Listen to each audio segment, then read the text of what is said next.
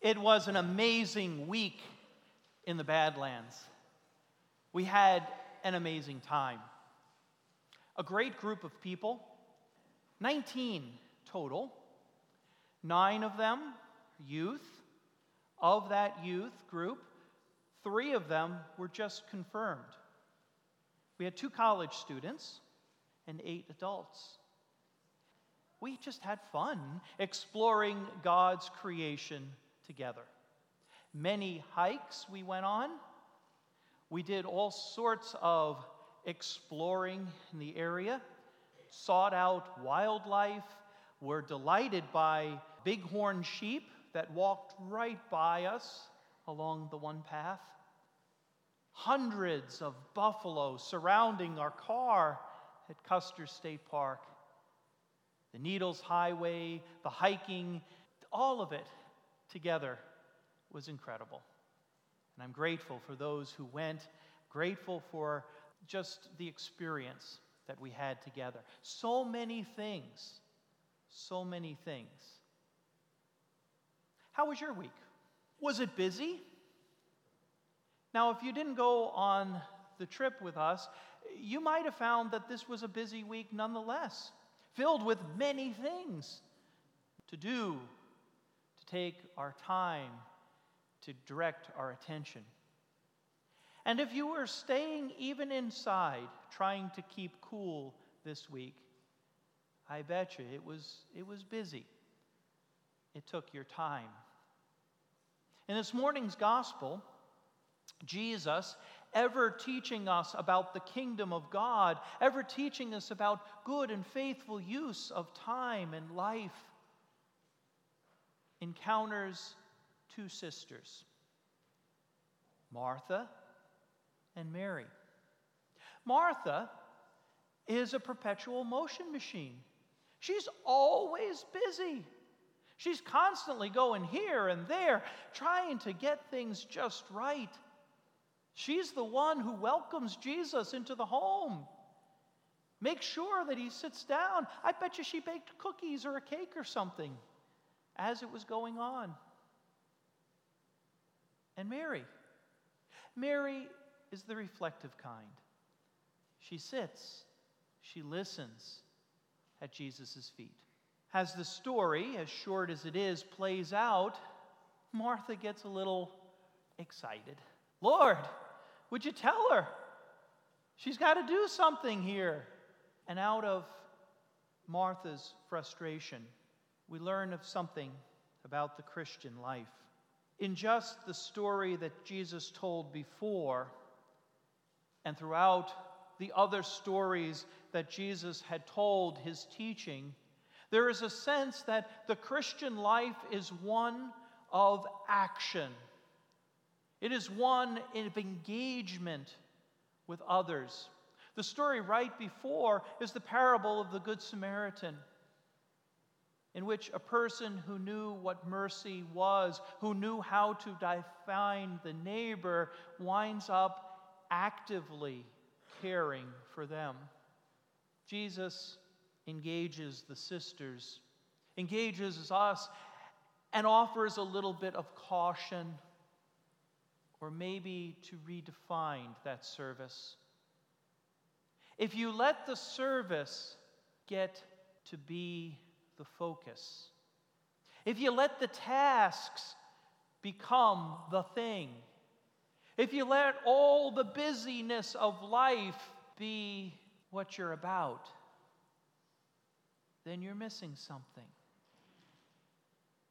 You're missing something because the center the focus is not many things, but one thing. The one thing is the life of Christ. Mary's insight is that she knew that the presence of God was right in front of her, and she knew to stop, to listen, to pay attention to that. Martha was distracted and pulled into so many different directions that she couldn't see. She couldn't center. And as a result, she missed the mark. Now, I don't know about you, but I like to do things. I like to always be busy. I like to occupy my day with many things. And my to do list has more on it than I'll ever get accomplished. And I scurry around from here to there, kind of like a squirrel. And in process, I don't know, this may not happen to anybody else, but I get distracted. I lose focus. I need to be reminded. I think that's why in my Christian walk, prayer and worship are so important. Because they help me to stop doing and instead open my heart and my eyes to see God right there in front of me. To hear God's word of forgiveness for me, of love for me. To hear of God's call for justice and peace in this world, and for to me to be a part of that caring and loving the neighbor. You don't get that when you're too busy and scurrying around. Taking the time, centering the moment is really, really important. For me, one of the most incredible things that I did this past week was one of the hikes offered to do a silent hike. And we were at a part of the Badlands known as the Door. It is an area that is heavily eroded. In fact, the Badlands National Park is one of the only national parks that I know of that has a truly open trail policy. You can walk anywhere you want. And the reason is is because every year the entire park erodes about an inch. It's constantly heavily eroded by wind and water. So that preserving it, it's all going to disappear in about 500,000 years. So you better get there if you want to see it. But we were hiking in this door area, and it's just gorgeous. It's beautiful. There are crevices and all sorts of interesting formations. At a point, it looks like you're hiking on the moon. Walked in silence on top of, of these formations and just sat there and listened to the wind.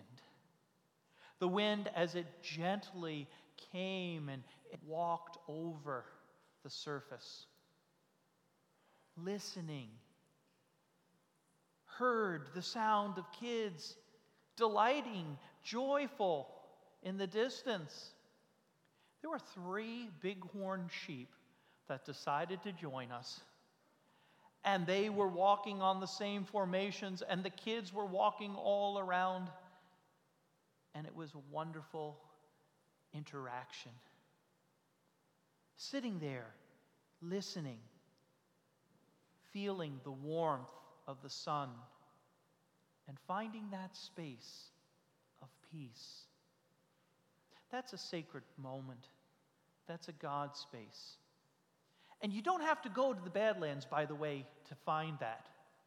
We can each take the time and the moment, the start of every day, to just be present with our God who is nearby and allow that presence, allow that sense of God in our life to be the center around which we build a great many things, and around which we as a community do a great many things. Welcome and love. But at the start, at the heart, is that God with us blessings on your journey this week. And may you listen to God who is close by. Amen.